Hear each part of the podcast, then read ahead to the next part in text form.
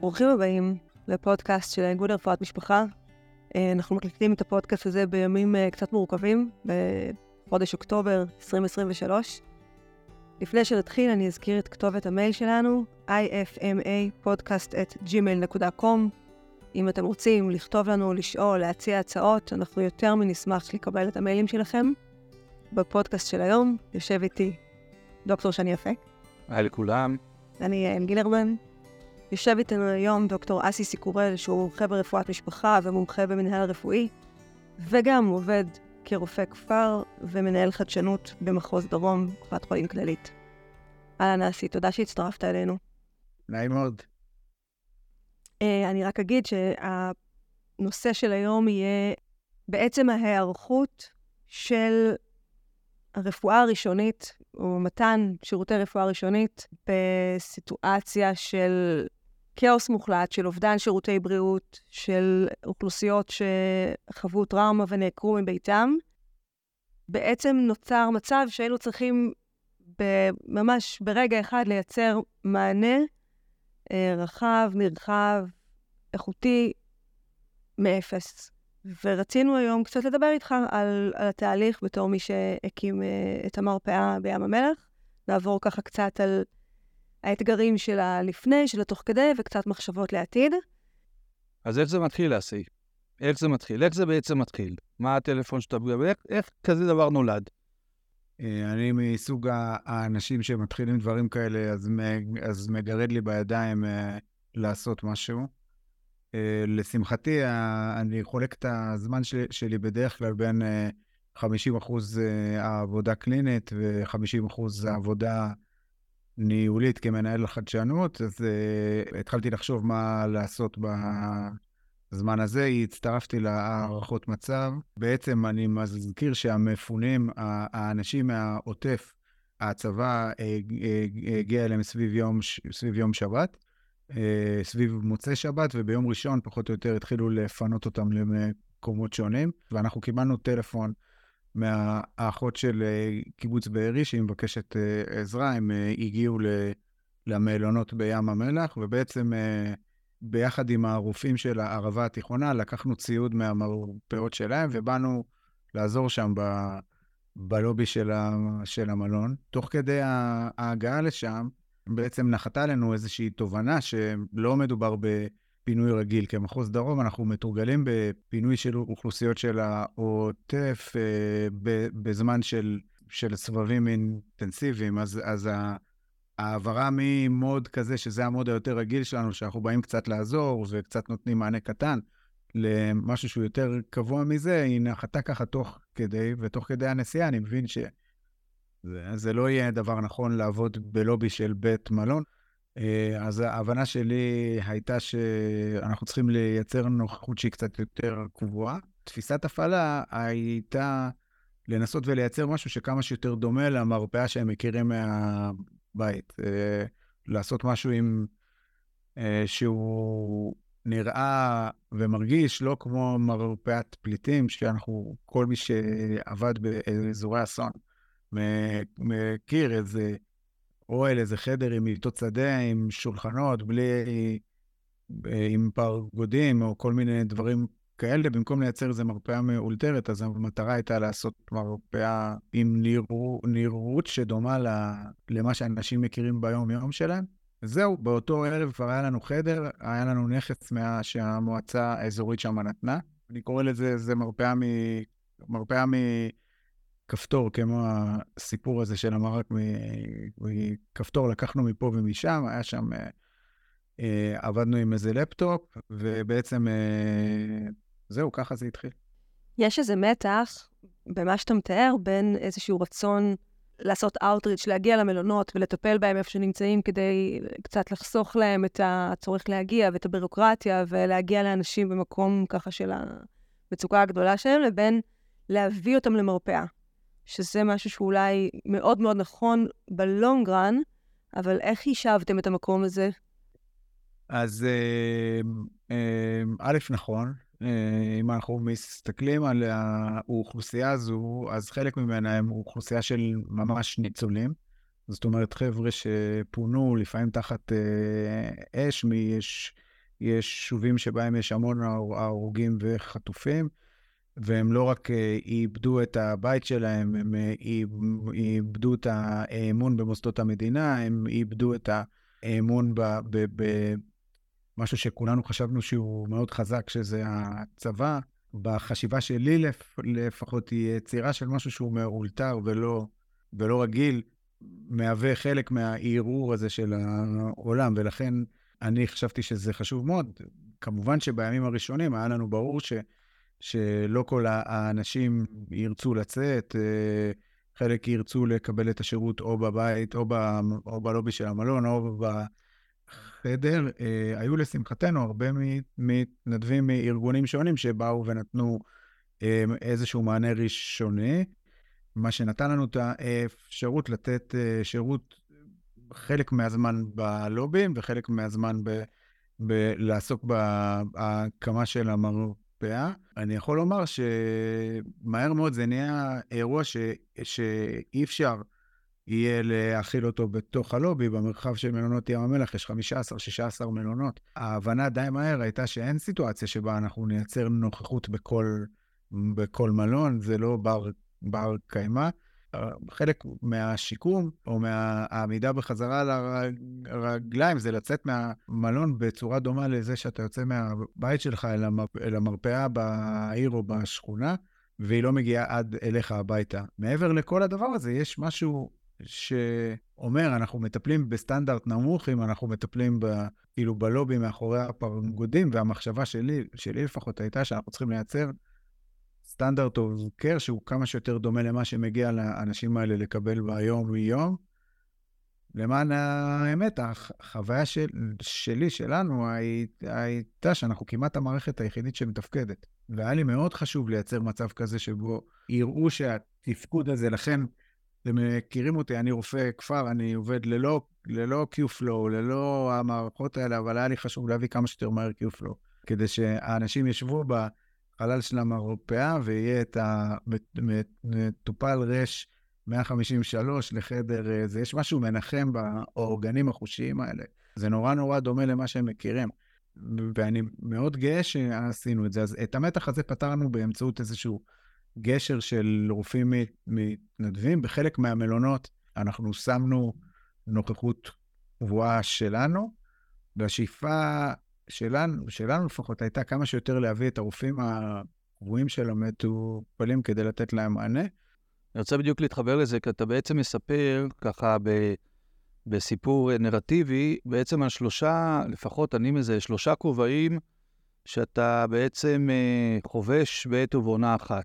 אחד זה כובע ניהול ארגון עם נרטיב, שלייצר את הקבוע, את הידוע, את הרוטינה, בשביל המוכר, בשביל הוודאות, בשביל לייצר עוגן. הנושא השני הוא נושא של תפיסת הפעלה מקצועית, של מה בעצם ההתמודדות שכולנו נמצאים בה, אבל אתה עומד בפיק של התמודדות עם ניצולים, של קו ראשון, ממש ניצולים מהאירוע התופת הזה, ובהמשך גם מהקו השני. והאירוע השלישי זה היותך רופא, פעיל גם בתוך הסיטואציה. ואיך בעצם אתה מייצרים איזשהו נרטיב טיפולי, רצף טיפולי, קשר בין צוותים מטופלים, שהם לא אורגנים. לא עבדתם ביחד ככה לפני ועכשיו אנחנו לומדים קצת לעשות משהו אחרת, הכל נבנה מחדש, צוות נבנה מחדש, צוות בא והולך, אתגר לא קטן. אני מסכים שזה בעצם, תראה, התפיסה היא, מבחינתי תפיסה של רופא משפחה בכל מקרה, אלא שפשוט אתה מייצר את החשיבה שלך מעבר לאדם הבודד, לאיך אני מטפל קרא לזה קהילה שלמה, או בקבוצות של אנשים, ואם אותה קבוצה הייתה בן אדם, איך הייתי רוצה לטפל בו טוב? בסדר, נגיד, זה מה שמאוד קל עליי, זה שאני רופא בדרך כלל של קיבוצים, אני קצת מבין איך החיה הזאת פועלת,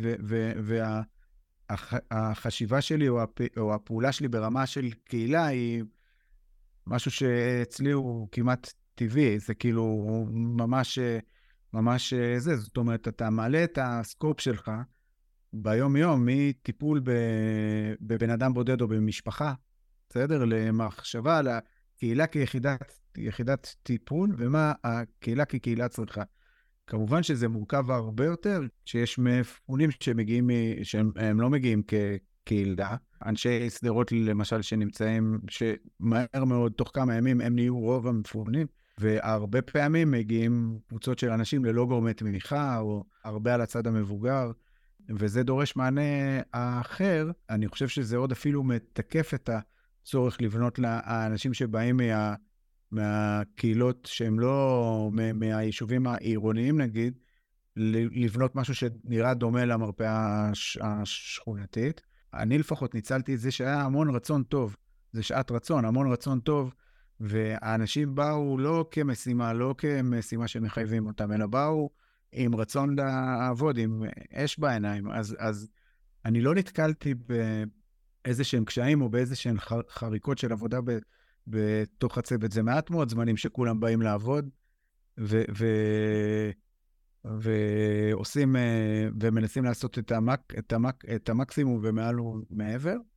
עוד משהו שהיה חשוב לנצל בזמן הזה, זה את ההבנה שמדובר בשעת רצון, ומה שלא נצליח להביא כבסיס מהר, יהיה קשה מאוד להביא אחר כך, כי מהר מאוד האירוע שלנו, שהוא בסדר גודל של 10,000 איש, הפך להיות אירוע משני לעומת, אני חושב, 60,000 מפונים באילת, ועוד כל מיני דברים כאלה. אז היה לי ברור שהתשומת לב הארגונית שכרגע קיימת, זה עניין זמני, ושצריך ממש לעשות את הכל, אז כמה שיותר מהר. אז כמה שיותר מהר היינו צריכים לסדר את רשת המחשב, כמה שיותר מהר היינו צריכים לסעד את הקירות, כמה שיותר מהר להביא ציוד של רפואה יועצת, כל מיני דברים שאתה אומר, מה אני כאילו דואג לזה ביומיים הראשונים? קודם כל נייצב משהו. בשלב מסוים הבנו שבשביל קיבוץ בארין, זה נכון להקים מחדש את המרפאת כפר שלהם בתוך המלון, כי הם באו באמת קהילה אחת. אז זה מה שעשינו בעצם.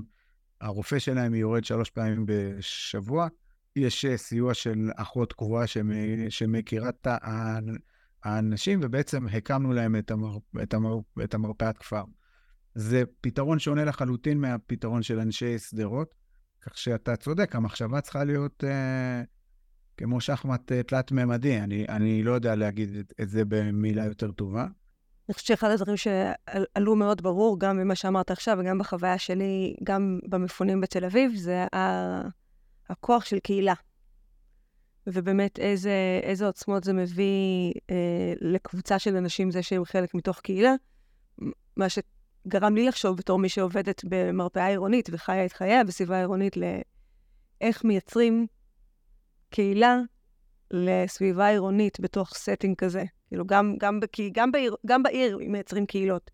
ואם יש אפשרות בתוך סטינג כזה כאוטי לייצר קהילה מתוך העיר המפונה, זה ככה איזו מחשבה שעלתה לי ונשמח אם חשבתם עליה. בנושא הזה של קהילה, גם בהתייחס ספציפית לקהילה, אז באמת הקהילות עצמם, בעצם יש פה מטפלים, שמגיעים גם לטפל, מתנדבים, רופאים שהתנדבו לעשות את זה, צוותים אחרים שהתנדבו להגיע, שבעצם לא בהכרח מכירים את הקהילה, לא מכירים את הפרט, לא מכירים את האופי. קל וחומר שבעצם את מה שאנחנו כולנו לומדים עכשיו, זה את ההתערבויות ומה שנדרש מאיתנו אל מול המטופל הספציפי. איך מצליחים לייצר שיחות צוות, העברת מידע, לבנות מענה רפואי עולם, להבין מה הסיטואציה הרפואית שנתקלים בה. הכשרה של הצוות, זה אתגר מאוד גדול. זה אתגר מאוד גדול עבורנו, אלה שלא זעזו למרפאה כזאת אל מול צוותים שלנו. איך עושים את זה בצוות כזה? לשמחתי, מיטב הרופאים במחוז שלנו ובמקומות האחרים התנדבו לבוא למרפאה הזאת. כשאני אומר את המילה התנדבות, אני רוצה להבדיל מהתנדבות ממש. זאת אומרת, המחשבה שלי הייתה שהאנשים צריכים לקבל תגמול על העבודה שלהם, וצריכים לראות את ההגעה לשם כעבודה. הדבר האחרון שהייתי צריך זה מישהו שאומר אני אגיע מחר, ואחר כך אומר יש לי עומס במרפאה שלי, אני לא יכול לבוא.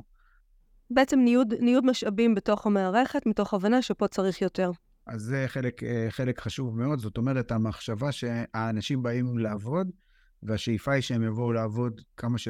מבחינת התקשורת, יש לנו קבוצה גדולה של כל המתנדבים, כל מי שהסכים לאייש את המלונות, את המרפאות שלנו, יש לנו כבר 4 נקודות באזור של ים המלח, ויש לנו קבוצה יומית, כל יום בערב לפני, גם בשביל דברים טכניים, לפעמים צריך לסדר הרשאות, אנחנו מהר מאוד פתחנו סמל של מרפאה, בכמה ימים הראשונים, כל אחד עבד על המרפאה שלו בעצם, ואנחנו נוכל לקבל נתונים על מספר האנשים שאנחנו רואים, על הגילאים, על הבעיות, כל מיני דברים כאלה, שאם אתה לא מגדיר את זה כמרפאה, קשה מאוד להגיע לנתונים.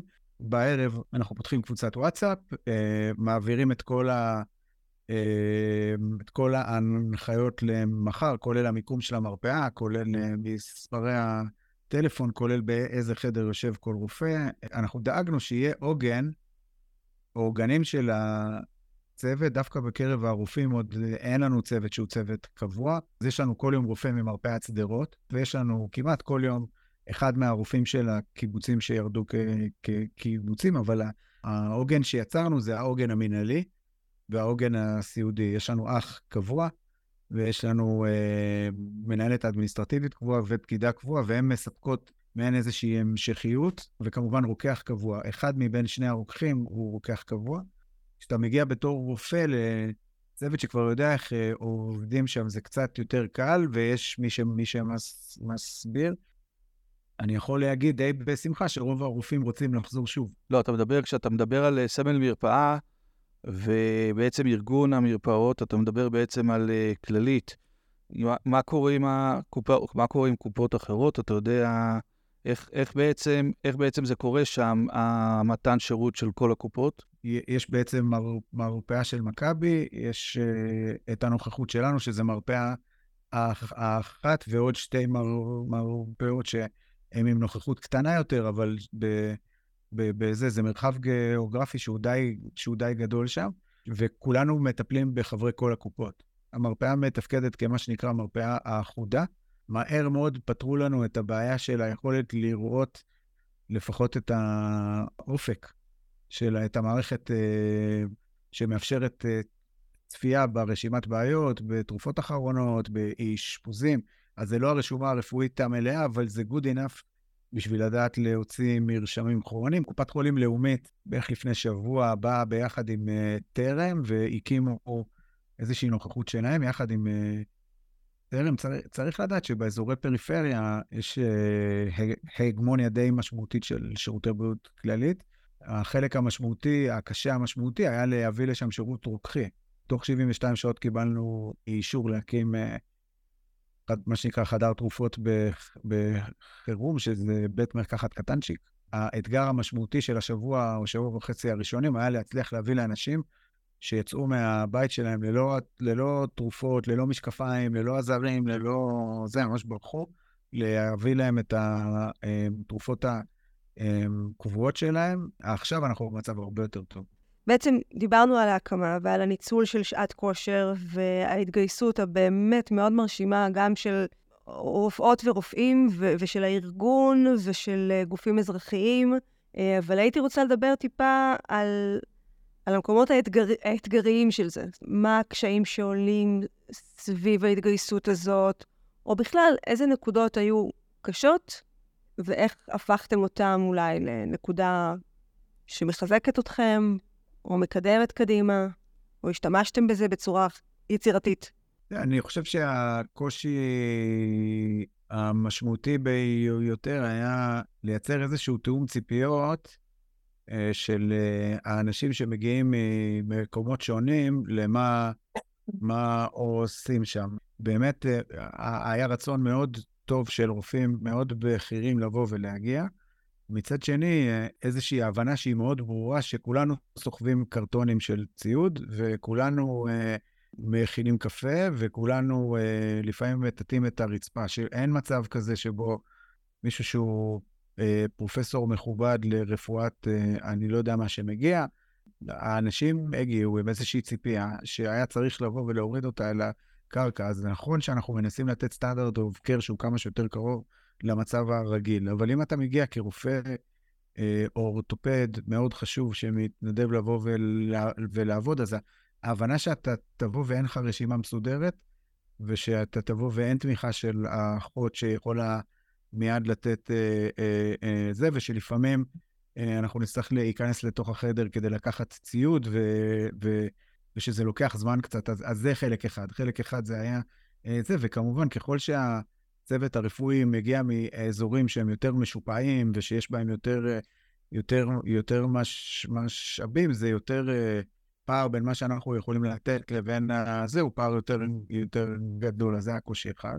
הקושי השני, לא הייתי אומר קושי, הייתי אומר אתגר השני, היה הממשק עם ארגוני החברה האזרחית, שמגיעים באמת עם, אנחנו בישראל יודעים לתת סיוע בזמן האסון, ובטח ובטח אחרי המלחמה באוקראינה, שבה ארגונים ישראלים העניקו הרבה סיוע, די מומחים בלהביא מענה מהיר ל...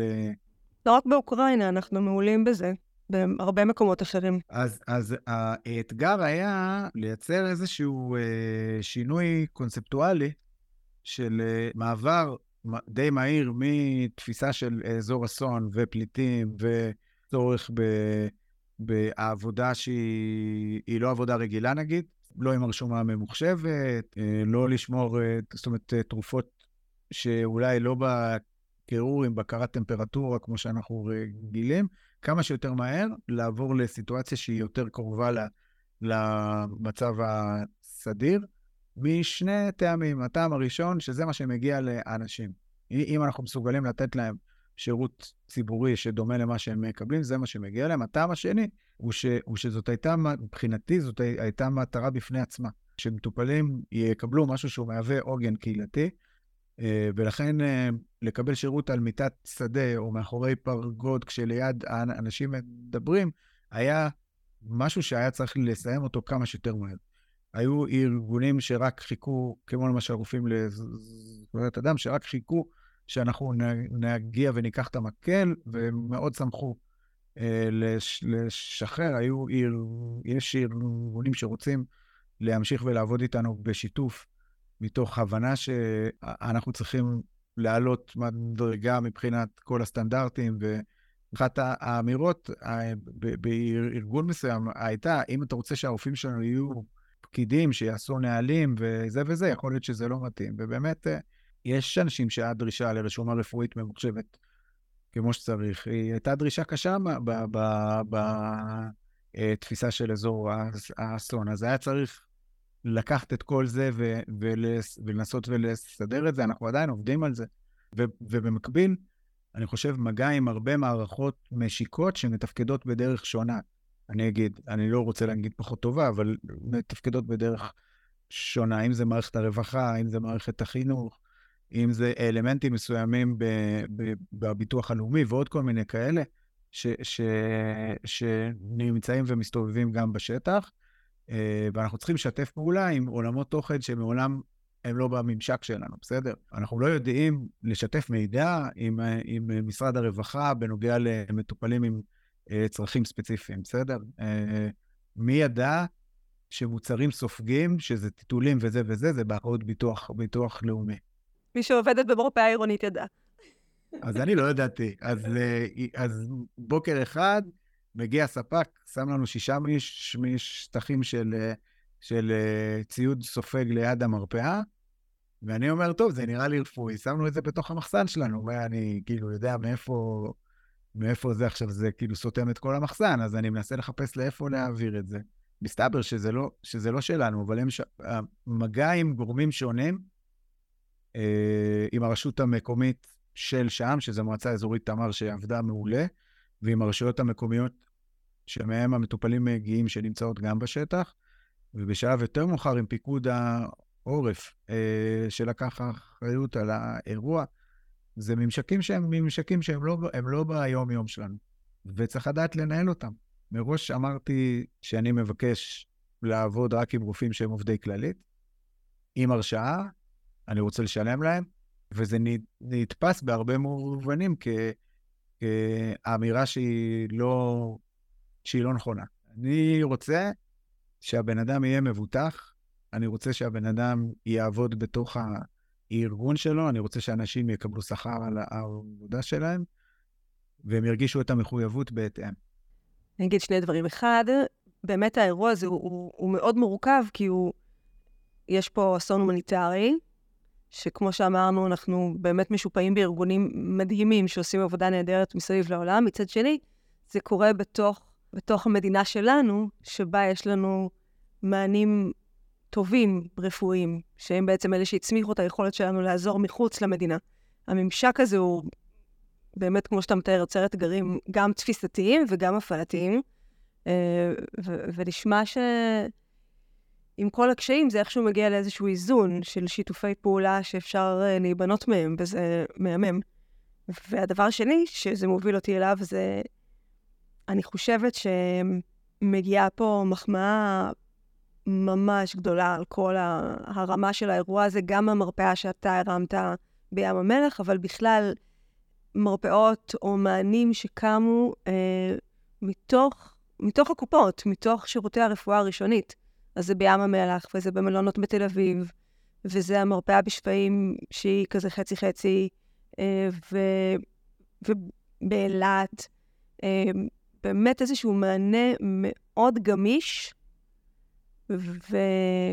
ומאוד משתף פעולה, בכל רחבי הארץ. וזה בעיניי מאוד מרגש, וממלא גאווה כרופאה בישראל, לראות את זה, כרופאת משפחה, לראות את זה. אני חושב שבהרבה מובנים אנחנו ברי מזל שהאירוע הזה קורה אחרי הקורונה. אומנם זה נראה כאילו שזה הולך להיות איזה עשור נורא, אבל הייתה לי תחושה שהמערכת היא כמו איזה קפיץ כזה, שמוכן, זה אחרי כמעט 3 שנים הקמנו אתרי חיסון ואתרי בדיקות מהיום למחר, ששיננו ציוד ועשינו טיפול באנשים בבית ומיליון דברים. יש איזושהי גמישות ומוכנות לחירום בארגונים שלנו, זה ממש היה כמעט תחושה כאילו שהכיסאות והמיטות מחכים באיזה מחסן, אנשי ההחזקה הגיעו מיד, וזה היה לי ברור שכולם מתורגלים, זה מערכת שהיא משומנת, וזה נכון, זה מעורר גאווה אדירה בעיניי, בייחוד כשאתה רואה למול זה מערכות ציבוריות. אוי, אסי, יש לנו אזעקה פה, אנחנו תכף נחזור. טוב, אז הייתה אזעקה, חזרנו, ועכשיו אנחנו ממשיכים. קצת נקטע חוט המחשבה, אז אני מתנצלת בפני המאזינים אם זה לא המשך ישיר של סוף המשפט שהאזעקה קטעה, אבל איך אתה רואה את השירות הרפואי למפונים? בים המלח, מה שאתם הקמתם זה אופציה אחת, ואני אשמח לראות איך זה בעיניך שם, ואולי מזה נסיק לא יודעת, מענים טובים all over, בכל רחבי מרפאות מפונים לסוגיהם. אז יש הבדל בין באמת מקום כמו ים המלח, שהוא ייחודי מאוד בזה שלא היה בו שום דבר לפני, גם היכולת שלנו ללכת למרפאה של רפואה יועצת בבאר שבע היא מוגבלת מאוד. כלומר, צריך גם להקים שם את הבסיס, וגם להקים שם את השירותים של הרפואה יועצת, ואת הליווי הריון, ואת הטיפת חלה, את כל הדברים האלה צריך להקים, כי אין, זה באמת במובן הזה זה כמעט מקום מיוחד, ואני לא חושב שיש עוד הרבה כאלה בארץ. ואיך אתה רואה אותו קדימה? אני חושב שאנחנו נצטרך להמשיך ולתת שירות, כל עוד שיהיו שם אנשים שכולל גם רפואה ראשונית וגם רפואה יועצת, וזה אומר להביא צוותים קבועים, כמה שאפשר צוותים קבועים, לעבוד שם, מבחינתי לפחות רופא אחד קבוע בכל אחת מהמרפאות שלנו. אני לא תיארתי קודם, אבל יש לנו יש לנו בעצם כרגע מרפאה אחת במלונות הדרומיים, ביחד עם עמותת נתן, שבה יש לנו רופא קבוע שמגיע יום, 5 ימים בשבוע, והמרפאה מעבר לזה, יש לנו רופא ואחות שנמצאים שם קבועים, ובנוסף לזה מתנדבים של העמותה, שכולם פועלים על הרשומה הרפואית, זאת אומרת, שמנו שם 4 מחשבים לדעתי, הם עובדים על הרשומה הרפואית, אנחנו מחסנים שם שפעת וזה, יש לנו את המרפאה היותר גדולה שאנחנו הקמנו,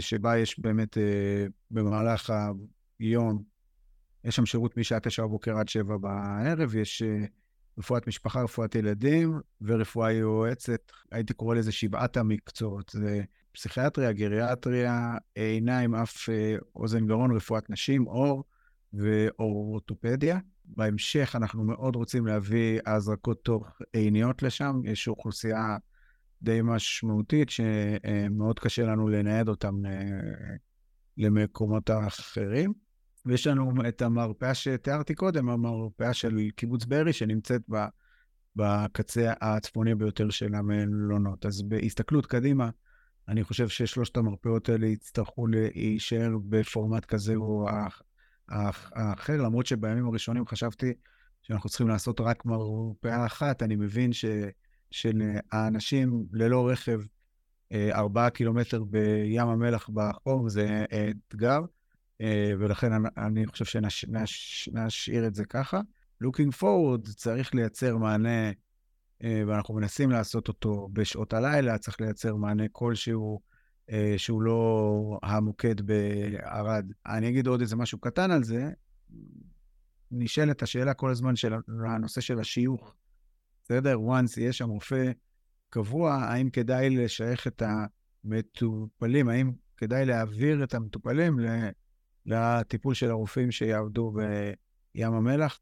הדבר הזה בשלב מסוים כנראה ישתנה. כרגע אנחנו מקבלים אנשים או מצב קליני או first comes first serves.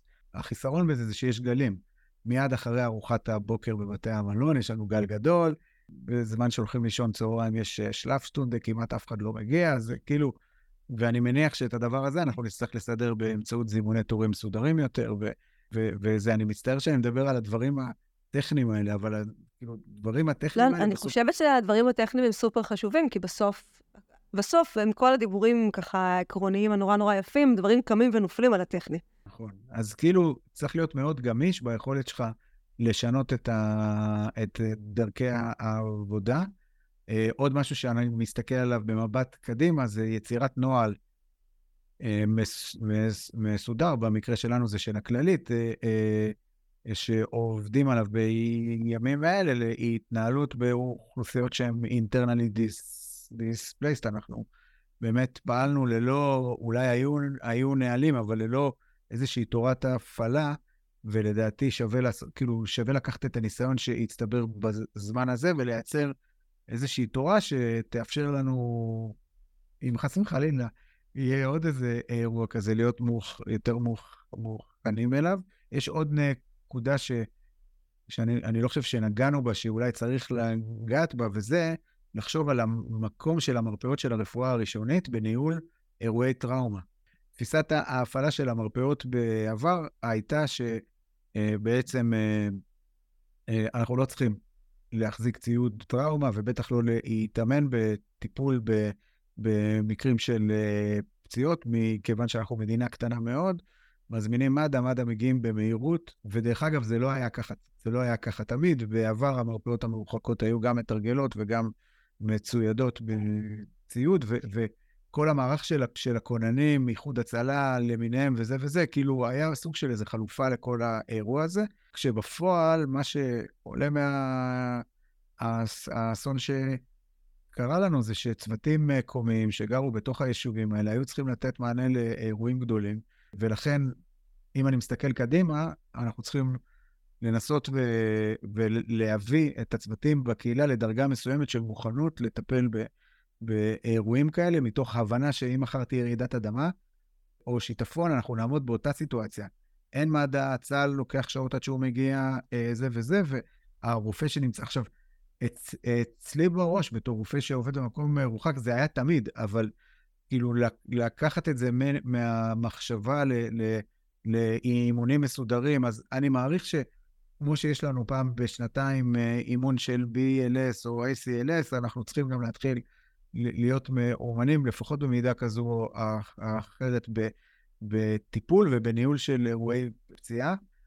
או לפחות בלייצר עתודה כזאת, עם פיזור הגיוני. בדיוק. חשוב שיהיה לנו נהלים סדורים ואולי קווים מנחים לזה, ואולי בהמשך גם במידה מסוימת לעדכן את הסילבוס בצורה כזו שתאפשר לפחות לאנשים שיעבדו במתארים מרוחקים יותר, קבלה של הכשרה, הכשרת טראומה מתקדמת ועוד זה. מי שטיפל בפצועים, ביישובים שפרצו אליהם מחבלים, היו אחיות הכפר, הרופאים שגרים ביישובים האלה, חופשיים, ואני חושב שאנחנו צריכים במידה מסוימת את היכולת הזו, בייחוד אם אנחנו מסתכלים קדימה לעולם עם אסונות טבע ועוד כל מיני כאלה. בשלושה שבועות האלה אני רואה שאת המקום של רופא המשפחה כעוגן אצל המטופלים, את החשיבות, איך שכשאני רואה מטופל של רופא אחר ואני אומר לו אני מצלצל עכשיו מדבר עם הרופא שלך, איך העיניים שלו נדלקות, איך שאני רואה את החיבוקים כשהם מגיעים לראות את המטופלים שלהם ולעבוד. אז אם יש איזושהי נקודת אור מהאירוע הזה, אני אגיד שתיים, זו נקודת אור אחת, ההבנה שלי היא כמה שאנחנו משמעותיים בשביל המטופלים שלנו, בטח ובטח באזורי פריפריה, זה נקודת אור אחת. נקודת האור השנייה, עוד בעיניי, שאנחנו מצליחים להחזיק צוות, ואת כולם מדברים על המורכבות של עבודה בצוותים מגוונים עכשיו, מדברים על יהודים וערבים, בסדר?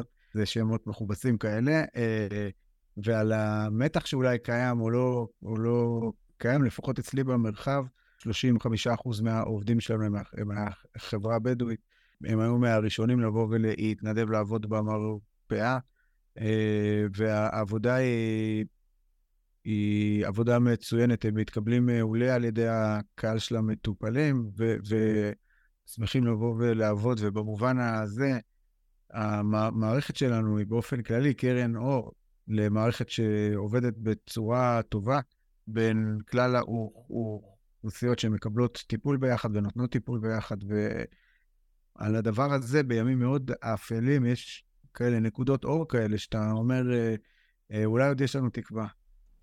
אז אם נסכם רגע את הדרך שעברנו כאן היום, אז דיברנו קצת על באמת איך נותנים מענה מיידי ראשוני באירוע קשה וטראומטי של פינוי של ניצולים ושל מעגלים שניים לאזור ים המלח, על הניצול של שעת כושר ושיתופי פעולה, והפעולה באמת מאוד מרגשת שבה כל אחד רוצה לתת משהו כדי לשפר את התוצאות ואת המענה לאנשים שפונו לאזור ים המלח. דיברנו על השיפט המאוד חשוב של מתן מענה ראשוני, רעוע, מיידי, מה שיש יש, ועד לייצר שירות רפואי ראשוני, המשכי, יציב, אמין, בסטנדרטים רפואיים טובים, שנותן גם לאנשים איזושהי שגרה ואיזושהי חזרה למצב קיום מתפקד יותר, ואיזה חלק חשוב זה בתוך השיקום. ודיברנו קצת על מה קדימה, איך ממשיכים את זה קדימה, איך בונים שיתופי פעולה קדימה, איך מחברים קצת את הרופאים המטפלים לקהילות שלהם שפונו. ואני יוצאת מהשיחה הזאת קצת עם תקווה, עם תקווה שיש מערכת שהיא מתפקדת, שיש על מי לסמוך, שיש עם מי לעבוד, ושאנחנו יודעים להגיב גם כשדברים משתמשים בצורות הקשות ביותר שאפשר לדמיין, אנחנו יודעים להרים את עצמנו ולייצר משהו שעובד. מתחבר מאוד למה שנאמר לגבי התקווה, נקודות האור בתוך הימים הקשים האלה. וגם לגבי מה שאנחנו צריכים לדעת, ללמוד, לשפר, לעדכן בתוך ההכשרה המקצועית. אבל מבעל לכל זה, אפשר גם לראות שהבסיס שלנו, שלנו, של הצוותים, של רפואת המשפחה, של הצוותים הראשוניים, בכלל, היא הקשירות הקיימת והגמישות התפעולית שנובעת מבסיס ההכשרה, לדעתי, של רפואת המשפחה. ומעבר להכל, הלב הגדול שמוביל את כולנו בעצם. אסי, תודה רבה. תודה רבה שהיית איתנו וחלקת איתנו את הדרך שעברת בהקמה של המרפאה בים המלח. תודה רבה שוב. תודה, שלי יפה, כשותף שלי. תודה לך, יעל. ותודה לרן ישל, שעורך אותנו ומקליט אותנו בסבלנות גדולה. נתראה בפעם הבאה.